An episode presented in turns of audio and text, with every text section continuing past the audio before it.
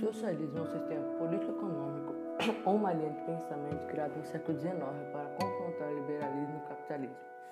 A ideia foi desenvolvida a partir da realidade no qual o trabalhador era subordinado naquele momento, com baixos salários, jornais de trabalho, entre outras. Nesse sentido, o socialismo propõe a extinção da propriedade privada dos meios de produção e a tomada por parte do proletário o controle do Estado de divisão igualitária da renda. Os recursos dessa corrente de pensamento foram Saint-Simon, Charles Fourier, Louis Blanc e Robert Owen, conhecidos como os criadores do socialismo utópico. Pensadores importantes que se adequaram ao socialismo científico os conhecidos como Karl Marx e Fred Engels. Apesar das ideias socialistas terem sido criadas ainda no século XIX, foram somente no século XX colocadas em vigor.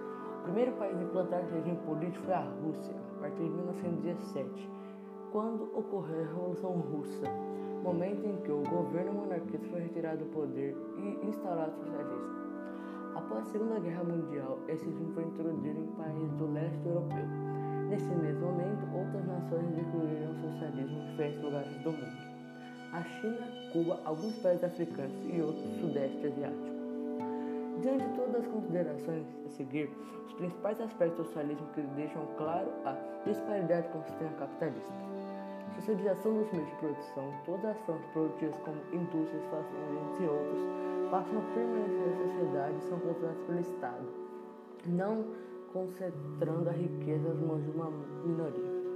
Não existem classes, ou seja, existem somente a classe trabalhadora e todos possuem os mesmos rendimentos e oportunidades.